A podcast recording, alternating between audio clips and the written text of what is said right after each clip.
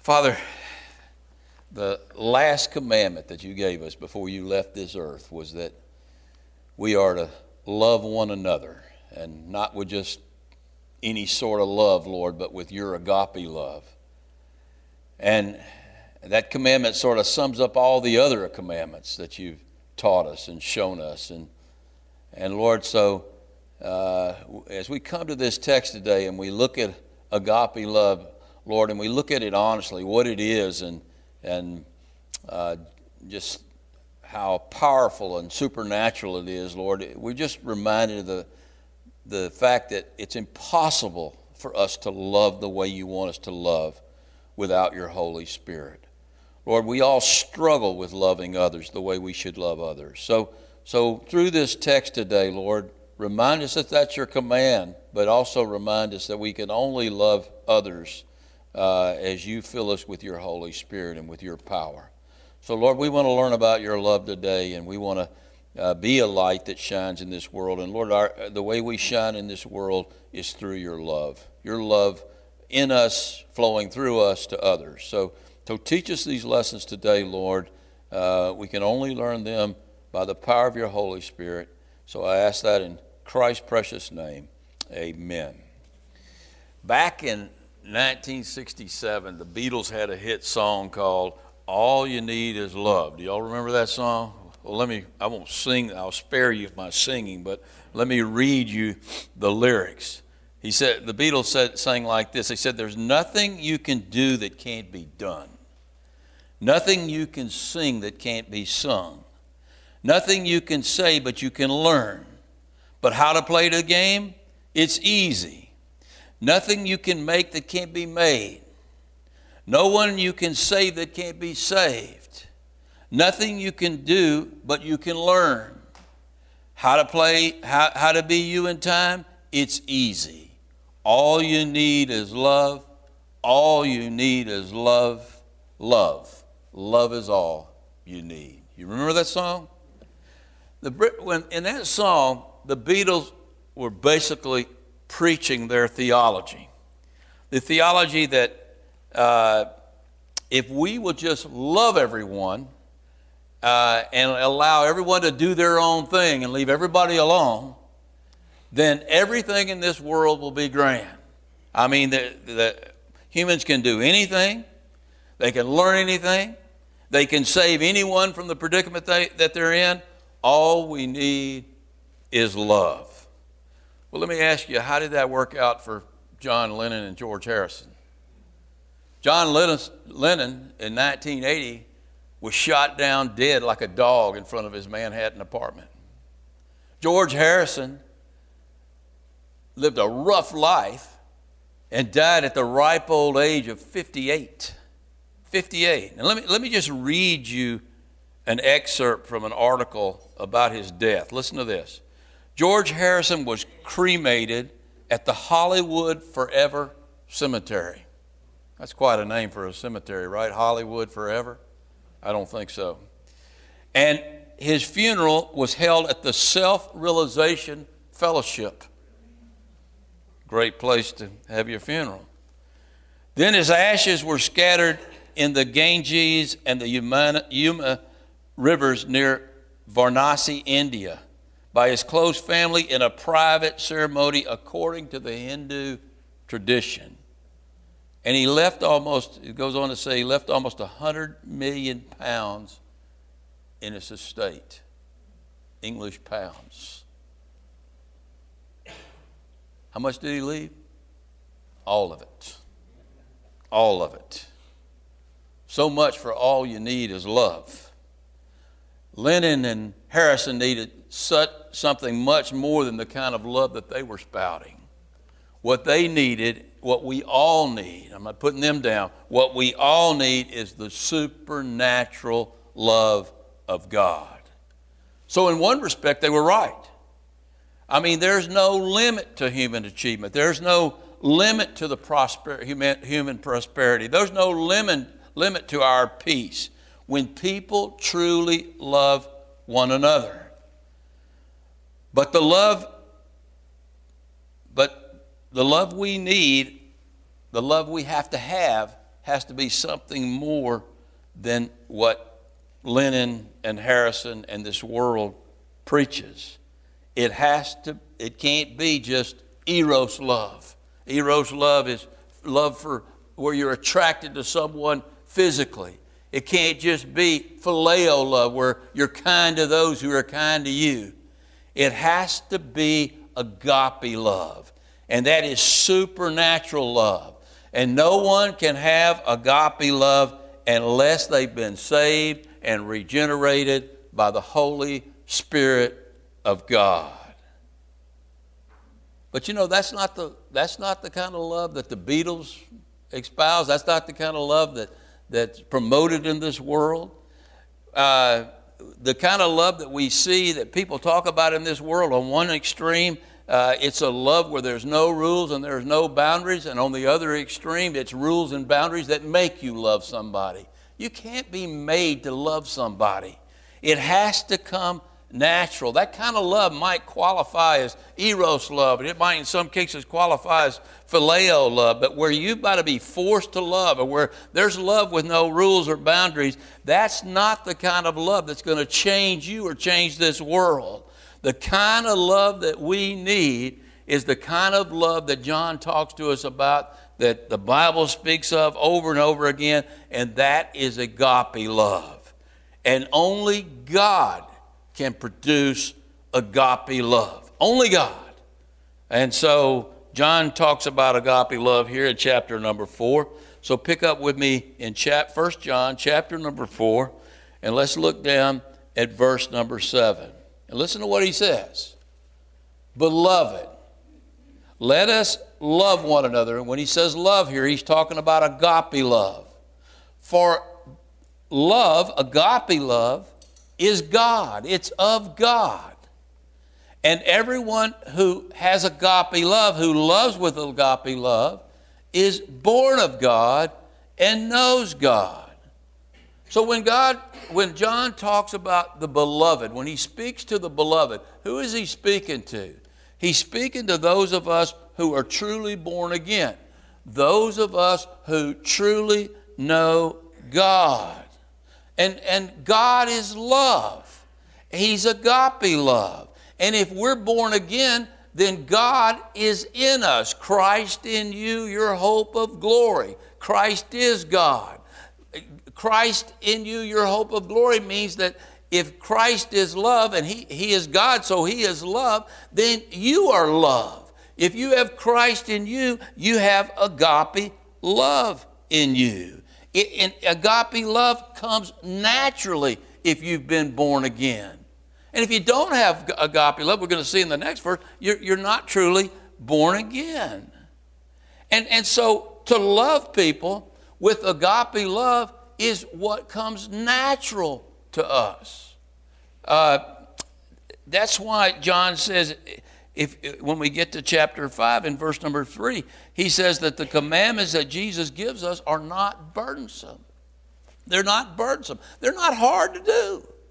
They're not hard to do. What commandments did he give us? He gave us two commandments, basically. One is that we believe on him, that we believe on the Son of God so that we have eternal life. We believe on his death and his burial and his resurrection. We believe on his atonement. We're going to talk about that in just a minute. We got to believe. That's one commandment that he gave us. The other commandment that he gave us was the main commandment, and what was that? That we love one another. And we don't have to strain to love one another if we're truly born again.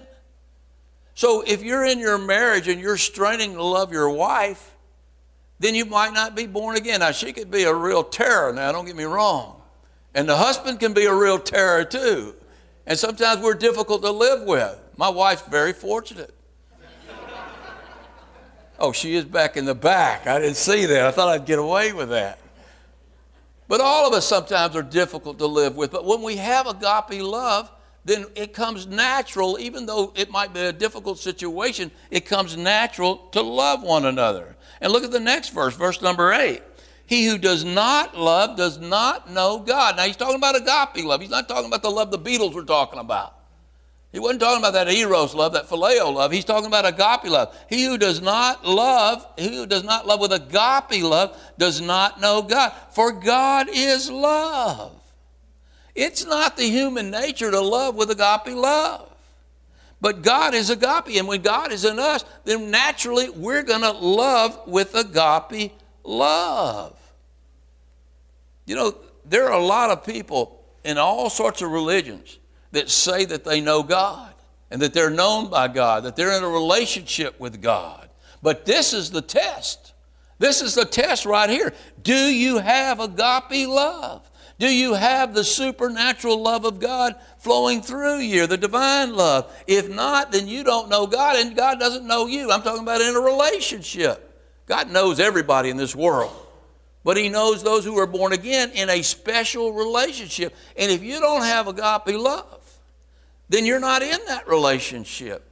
Agape love should come naturally. Now, this covers a lot of, uh, carries over to a lot of boundaries.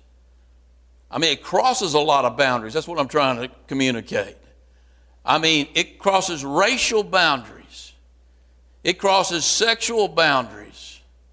I mean, I can even say that about the homosexual. If you don't have a, a God, I mean, I hate homosexuality. I think it is a sin. I will declare that from the pulpit. But I love the homosexual. I mean, I don't love them sexually, but I love them. I feel sorry for them. Now, that gets them mad and tough. I don't care if they get mad. But I, but I, but I still love them. I still want them to find Christ and to come out of that lifestyle. I love the drunkard. I love the drug addict. And, and, that, and that kind of love only comes through Christ. So, what is agape love? Well, he tells us in verses 9 and 10. He says, In this, the agape love of God was manifested, verse number 9. And, in other words, the meaning was made known to us that God has sent his only begotten Son into the world that we might live through him and we live in love, in agape love. In this is love, not that we loved God, but that he loved us and sent his Son to be a propitiation for our sins. John, don't use words like propitiation. What are you doing here? I mean, that's we're not we're just supposed to give out the gospel. We're not supposed to use words like propitiation and sanctification. Look, guys, they're all over the Bible. You better know the meaning of those words, or you, you can't be saved if you don't know the meaning of the word. I mean, you can you can call it something else, but if you don't understand what propitiation is, you can't be saved. You got to understand that. Now, there's three things we learn about agape love in these two verses. Look back at verses 9 and 10. First of all, it's the love of God. Second of all, all it's undeserved love. It's given to people who don't deserve it. And third of all, it's sacrificial love. That means it comes at a price. I mean, God is agape love. He is agape love. And he's, he's manifested his love to us in so many ways. So many ways. You read the Genesis account and God created the heavens and the earth, and He created the animals, and He created the plants, and He created us. And you know what He said when it was all done? It is good. He loved His creation with agape love. He was ready to sacrifice for His creation. I mean, the plan of salvation was laid before the foundation of the world. He knew what was going to happen. Before He created the heavens and He created the earth, He knew what was going to happen. But He did it anyway because of love. Man, I got to tell you, when I study the church fathers, when I study guys like Abraham and Isaac and Jacob, I mean, Jacob. I mean, did Jacob deserve God's love? No. But when I see God pouring out his love on this scoundrel, Jacob, I think, well, maybe he can love me too. But, but I see his love manifested in the way he loved those church fathers, the way he loved Joseph. I mean, Joseph didn't think he loved him very much. He was throwing him around in, the, in pits and, and into slavery and into a prison. I mean, God's hand, actual hand didn't do that, but God was behind it. And I believe Joseph had to say at time, man, I don't want any more of your love, God. You know, if that's love, keep it to yourself.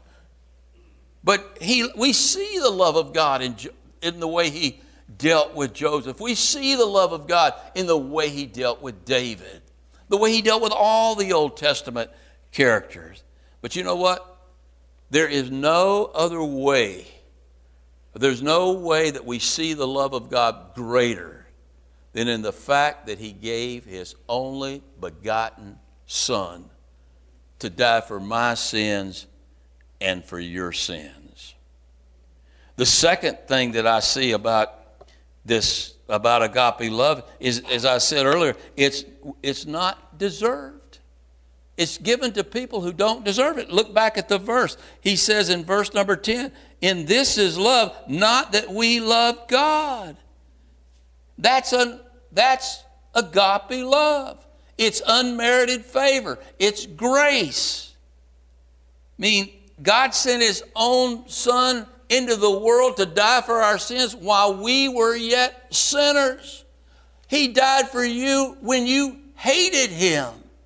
Before you were saved, you were at enmity with God. That means you hated God. You, not many people will come out and say they hate God. But if you rebel against God and any sin is rebellion against God, then you hate God. But God died for us anyway. Man, I got to tell you, I don't know about you, but some of you aren't as old as I am, but the first 40 years of my life, man, God had all sorts of calls to strike me down dead over and over and over and over, almost every day. He could have said, Man, I've had enough of you, George, you're out of here. But He loved me. And He died for me, and He never gave up on me, and He doesn't give up on you. He doesn't give up on anybody in this world. They give up on themselves sometimes, and they give Him no choice. But God loves us when we don't deserve that love. You know, God came to give to this earth to give us what we needed most, and that was His love. You know what the world, all we need is love. You know what the world needs now? It needs love. Not eros love, we got all of that we can stand. And not this phony phileo love where we treat people kindly in, to their face and we stab them behind their back. That's not what we need. What we need is agape love, and He came to give us that. That's why He came to die. And you know, that's why the Jews wanted Him dead. Because they didn't want His agape love. They could care less about His agape love. They could care less that they were in bondage to sin and to the devil and God came to set them free. They could care less. They didn't want that. They wanted a Messiah that would give them prosperity. They wanted a Messiah that would free them from the bondage of Rome. And when Jesus came and told them, I came to set you free, you remember what they said? They said, We are Abraham's descendants, and we have never been bond, in bondage to anyone or anything. You know, I get so frustrated with people in America today who don't under, haven't even looked at a history book. They don't even know who the second president of the United States is. I'm not going to ask you that because I don't want to embarrass you. They don't know anything about how this country was founded on Judeo Christian principles. They don't understand that. And the Jews apparently had forgotten their history. Were they ever in bondage? How about Egypt, dudes? You, you don't think that was bondage? How about the Babylonian captivity? You were in bondage? How about the Assyrian captivity? You were in bondage? When, they, when Jesus spoke those words to them, Rome, they were all but slaves to the Roman Empire. But more importantly, what Jesus saw, they were slaves to the devil. They were slaves to sin, and He came to set them free. You know, the world sees Jesus the same way today. Oh, man, we'll take him as long as we want our ticket to heaven. We want, the, we want the goodies. But we don't care about getting set free from sin. We love sin. We don't care about being set free from bondage. We love our bondage. We love the state we're in. I mean, the only way that you can come out of that is when one day it gets so bad that you see that you're totally in bondage and you see that it's destroying you and everyone around you. And then you cry out to the Lord and you want what you really need. All you need is love. What you want is His love, and His love is agape love. It sets you free. You know, But it came at a price. It came at a price. Look at, look at the third thing in this text, what he says right here. It, it was undeserved, but listen to what he says. He says in, in verse number 10, and this is love, not that we love God, but he loved us and sent his son to be a propitiation for our sins. A propitiation for our sins. Man, I hear Christians, I hear it in evangelical circles. Don't preach to us terms like sanctification and propitiation. We just want the gospel. We just want to hear about love. We just want love. Listen to me. There is no gospel without propitiation and sanctification. There is no love without propitiation and sanctification. Because we are fallen, sinful, unloving people without Jesus Christ. That's our nature.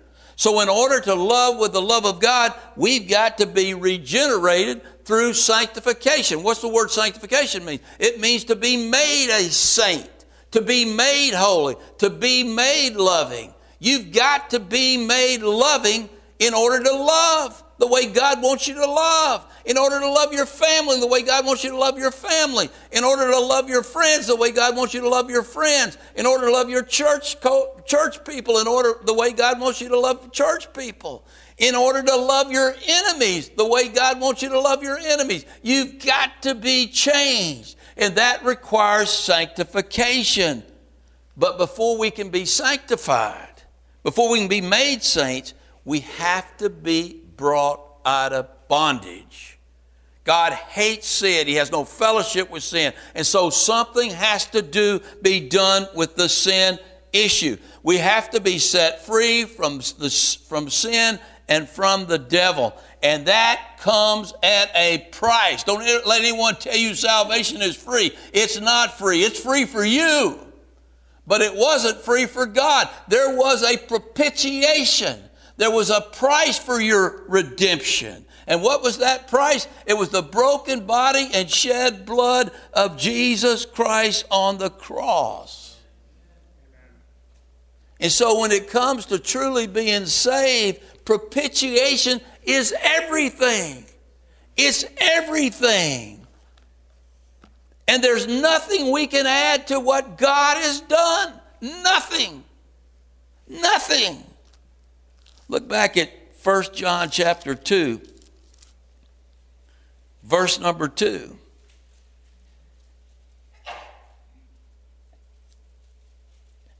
And it says there, and he himself, who's he himself?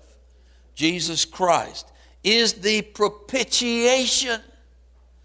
The propitiation for our sins. Now, watch this. And not for ours only, but also for who? The whole world. He died for the sins of the whole world. How many sins? All the sins.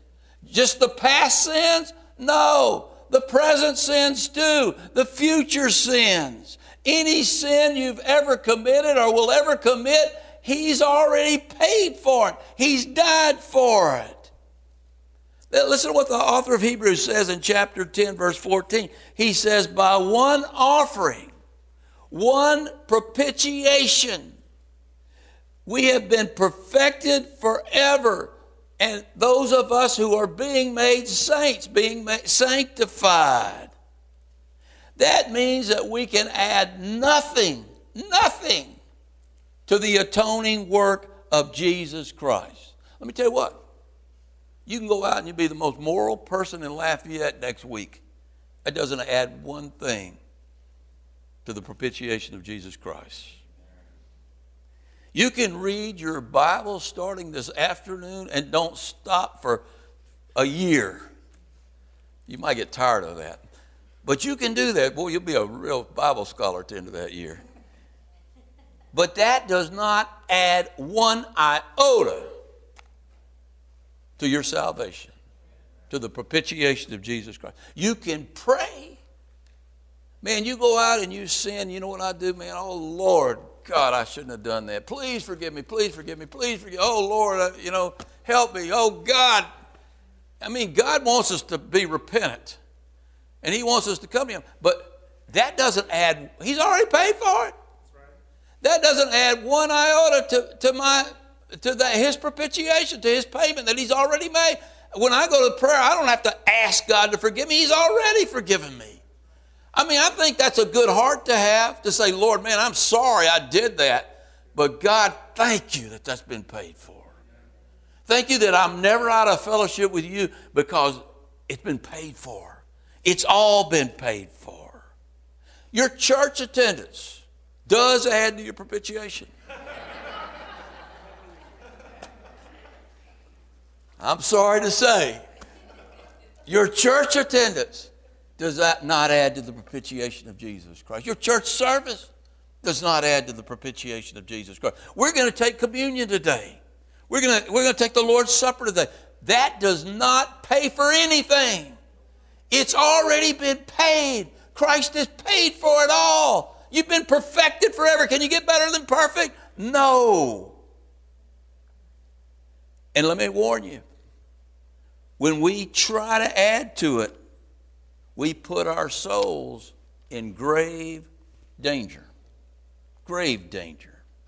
Listen to what Paul says in Galatians chapter 2, verse 21. He says, I do not set aside the grace of God, for if righteousness comes through the law, or my good works, then Christ died in vain.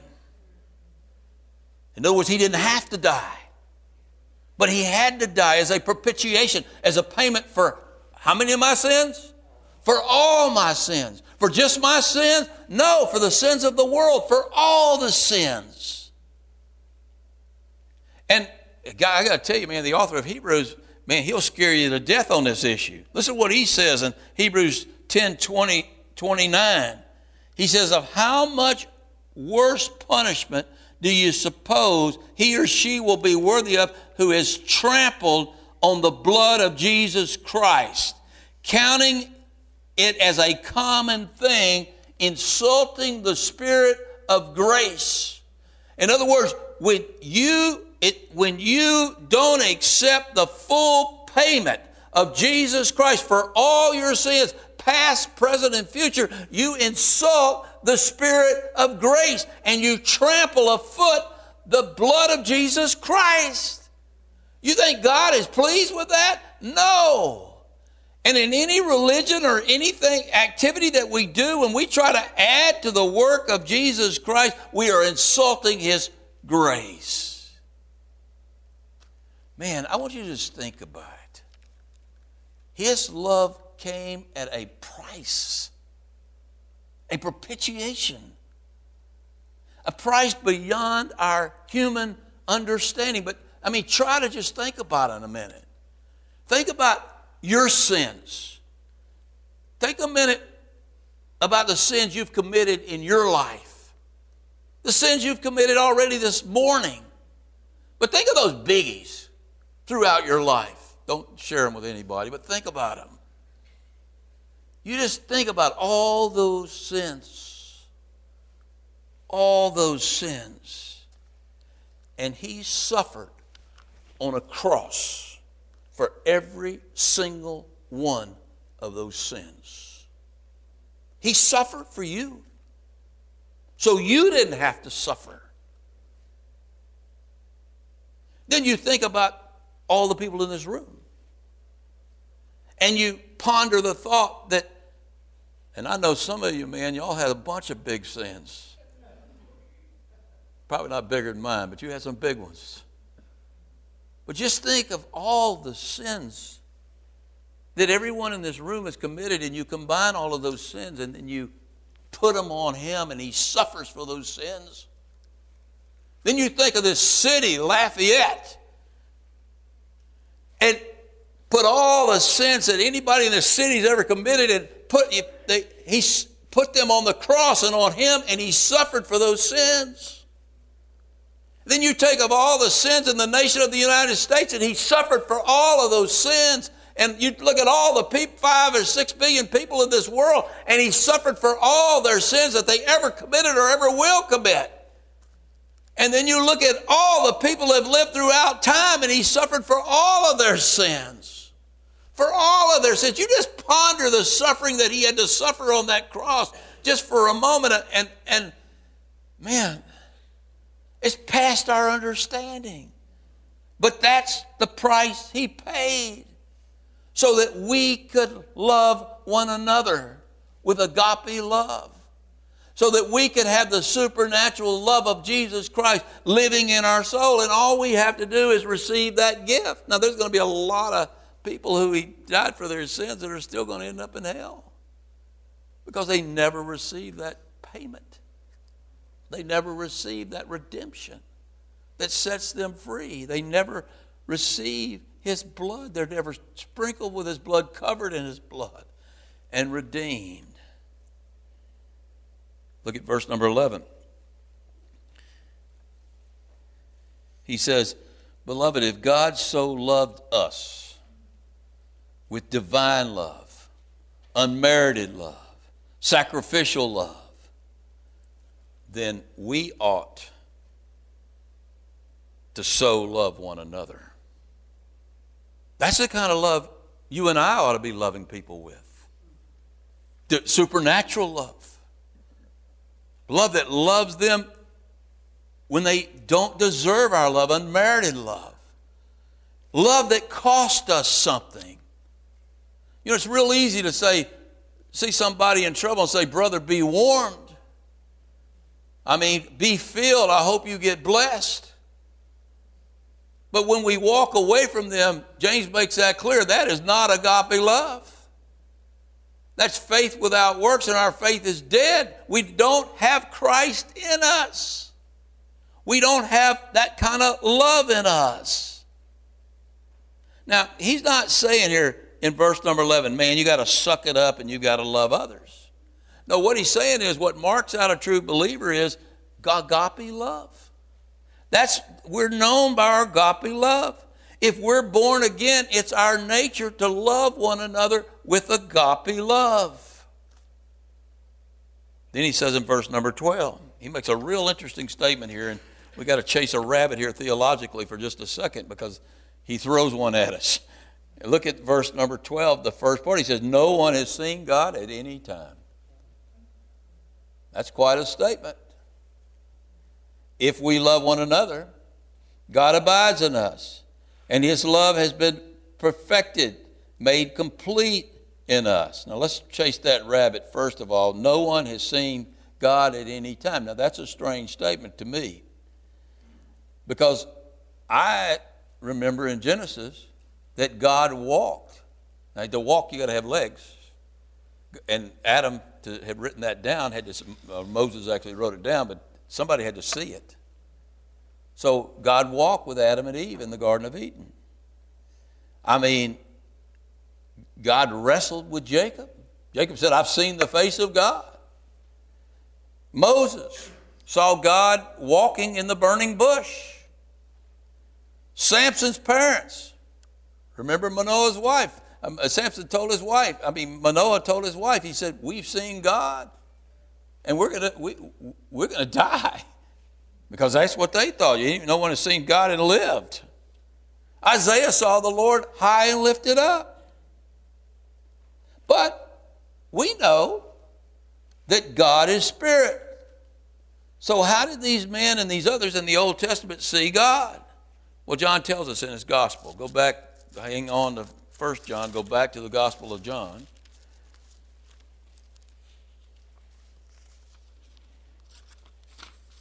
and look in chapter number one.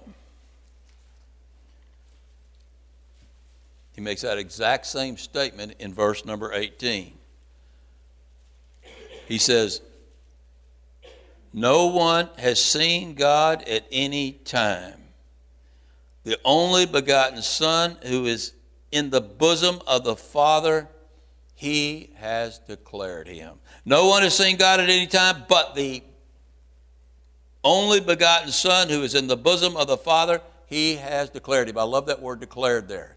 It's the Greek word exegeta or something like that, but it, we get our English word exegesis from us, from it. And it means to bring, simply means to bring out into the open. You know what Jesus did when he came to this earth? He brought God out into the open for all of us to see. No one had seen God before Jesus came. Now, the Old Testament uh, saints and prophets saw God in the form of a theophany, where they saw him walking on this earth, a pre incarnate Jesus Christ appearance. That's what they saw. John and the apostles saw God in, in, in Jesus Christ, the only begotten Son. He has declared him. And so we can go back to 1 John now and listen to what he says. He says, No one has seen God at any time, but if we love one another, God abides in us, and his love has been perfected, made complete in us. I mean, John had seen God. John had laid in the very bosom of God. He had listened to his heartbeat. John already, I think, when he wrote First John, had, had had written the book of Revelation. So he had had his vision of God on the Isle of Patmos. And who did he see when he saw God? He saw the glorified Jesus Christ, none other than him. And, but when John's writing this book late in the first century, Jesus has long since ascended back to heaven. And so, really, at that point, no one could see God. No one could see God. But, but look at what he says His love has been made perfected in us. Those things go together. What he's saying here is no one has seen God, but God can see, but people can see God in us because his love has been made complete. It has been perfected in us. Look, if we're born again, who lives in us? God lives in us. The Holy Spirit lives in us. Christ lives in us. Christ in you, your hope of glory. And so, if God is love, then God's love is manifested through us. God is manifested through us. If people want to see God, they need to look at you. No, you're not God, but they see God who a God who saved you. People can look at me who knew me before I was saved, and they see, man, God's working in that guy. God saved that guy. That guy's different. There's been a propitiation paid for him. He's more loving than he ever was. He was never loving before. He's nice now. He wasn't very nice before. I mean, we've been changed. And so they see that. And not only that, they see the supernatural love of God flowing to others. Because you love others in a way you've never loved others before once you're saved. You've been changed. You're, the tr- you're trophies of love. And when the lost see us, they see, they see God. They see the love of God. So, do you want to be a witness for Jesus Christ? Well, then all you need is love. That's what you need. I mean, there are evangelists who will tell you you got to have the right programs. You got the right programs at your church, then, then man, everybody's gonna You know, you're gonna you're, you're gonna win the lost. That's not true. I mean, there's nothing wrong with having programs. but programs don't save people. God saves people. The love of God saves people. And somewhere they've got to see that love. I mean, some people say, well, you got to have the right apologetic, man. You got to be able to argue with them about the existence of God. You got to be arguing with them about the proof of the resurrection and all of these types of things. Hey, that's not going to save them either. Might help. Might be something you can use to help along the way, but it's not going to save them. The right track is not going to save them. You know what's going to save them more than anything else? Seeing the love of God flowing through you. That's the greatest witness plan of all. When people see you loving others, when they see the love of God that's been given to you, that's changed you, when they see the supernatural love of God flowing through you, that's the best witness that you can possibly have. Where do they see that? They see that in the way you treat your spouse, the way you treat your children, you know, you treat your children as the world treats their children. I mean, this world, you know, we lavish things upon our children, but we don't discipline our children. Well, discipline is love. Does God discipline me? Yes. Why does God discipline me? Because He loves me. He doesn't want me some the wild man I used to be. He wants to change me into a, to a person who is patient and kind and loving. And that's what we want in our children if we're born again. And so when we discipline our children, we show love to our children, when we, when we educate our children in the Lord, when we, we talk about the Lord, we, cha- we, we, sh- we are showing the love of God to others. The, the way we treat our neighbors.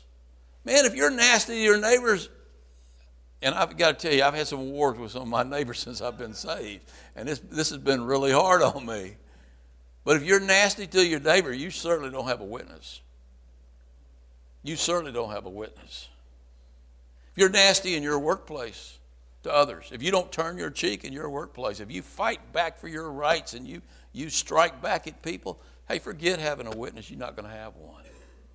Boy, when you give them that undeserving love, cost you. It's a price. That's not the way of the world. But it's that's what how people get saved. That's how people come. That's when people. You, if you've ever had somebody come to you and say, "Man, I want what you've got," it's not your car. It's not your your your uh, whatever else you've got. You know what it is? It's the love of God they see in you. That's what they want. It's the supernatural, selfless love of God because Christ lives in us. Then, verse number 13, he says, By this we know that we abide in him and he in us, because he has given us his Spirit. Not only do other people see Christ love in us and they want what we have, the other thing that happens when we have the supernatural love of Christ living in us, we know that we're born again. We know that Christ is in us, and we know that we are in Him because He's given us His Spirit, and His Spirit is love. And if His Spirit is love, then we should be loving people.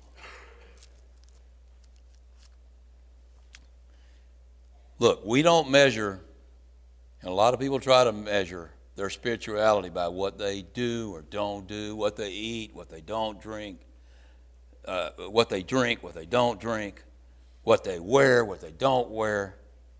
But the way you measure your spirituality, I can tell you right now, is through agape love, selfless love, sacrificial love. And if we're truly born again, we know it. We know it. You know why we know it? Because we love others in a way that we never, never loved people before we were born again. You love your spouse differently. Man, I got to tell you, I loved my wife before I was saved, but the way I love her since I've been saved has totally been changed. It was all about loving her for, for my selfish reasons. Now I love her because I love her. Because I love her. And she can treat me mean like she does sometimes. I still love her. She doesn't treat me mean. Because you know why? She's got agape love. What a deal, man. When you've got agape love and your wife has agape love, you got a good deal. All the way around. The way you love your kids has changed. The way you love your neighbors has changed. And most of all, the way you love your enemies has been changed. You're merciful and kind to people who don't even deserve it. Now, let me ask you a question Do you always love? Don't raise your hand, yes, sir. Do you always love with agape love? Yes? No, we don't, do we? You know why? Because it's a choice. It's a choice. That's why John began this passage in verse number seven. Look, at, look back at what he said. He says, he has to tell us. 1 John chapter 4, verse 7, he says, Beloved, let us love one another. Jesus had to tell us. Jesus said, A new commandment I give you, that you love one another. Then he said two or three times after that, This is the commandment that I give you, that you love one another. This is it. This is the sum of all the commandments, that you love one another. Why did he have to tell us that? Why did he have to tell his disciples that? Because we don't always do that. But we are to do that. We're to make the choice. We're to make a choice. Look, you have the power within you if you're born again to love others. But you got to make that choice. You know, the most miserable Christians I know are those Christians who do nothing but live for themselves. And they never show love to others. And you know what they're doing when they're doing that, if they're truly born again? They're going against their nature. Because your nature's been changed. Your nature is now to love others. And if, and if you're not loving others, you're not happy. You want to find joy and peace in your Christian walk, then you get about loving others. You get, get about serving others. You make that the main thing, and you're going to find, you're going to find, man, that pleases my new nature. And it pleases God. It pleases God. What do we need? All we need is love. Love is all we need. Let's go to the Lord in prayer. Father, we just thank you for the power that's been given to us to love one another as you loved us. Lord, we can't do that in the flesh. Lord, we can only do it by your supernatural power within us. Father, I just ask us that ask ask you that you make us more loving in all that we do. Lord, and that's that's the route you've shown us to true joy and true happiness and true peace. Lord, that's your calling on our lives to show love to undeserving people. Lord, it cost us something. There's a price. But Lord, you paid such a great price to bring us to a point where we truly can love. And so, Lord, it's our duty, it's our calling, it's our nature to love others. Help us to make that choice, Lord, and give us the power and opportunity to serve you with the agape love that you've given us through Jesus Christ. It's in his precious name that I pray.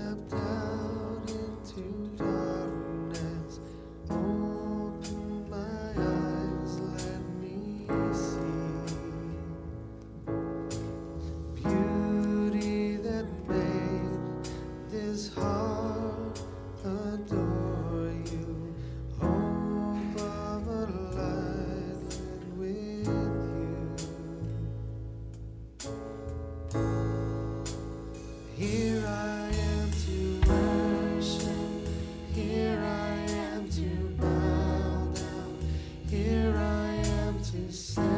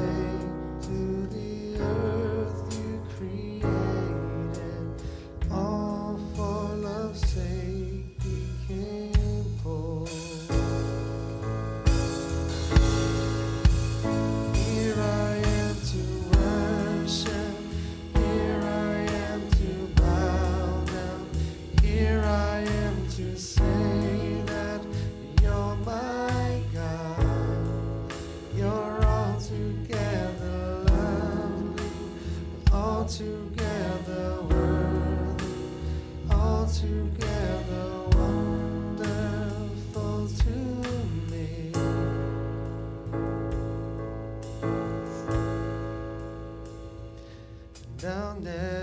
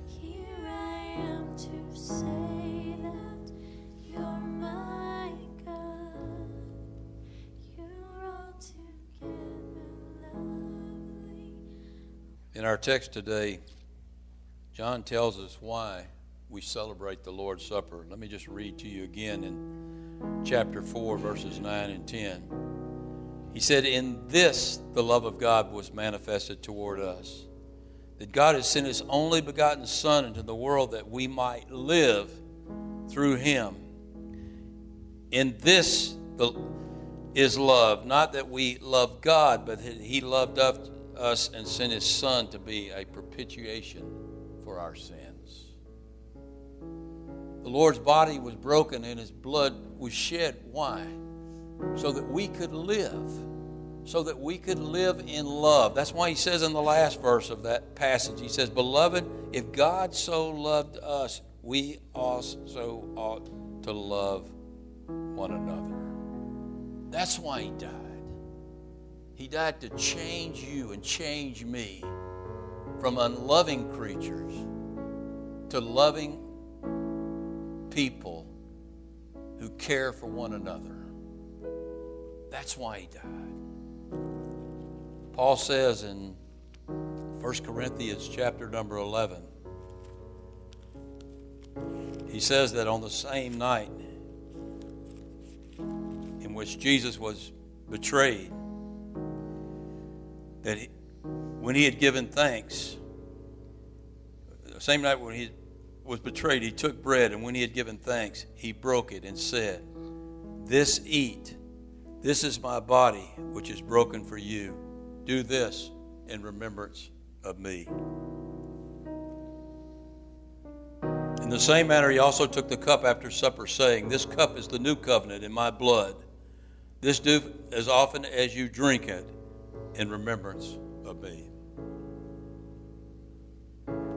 For as often as you eat this bread and drink this cup, you proclaim the Lord's death till he comes.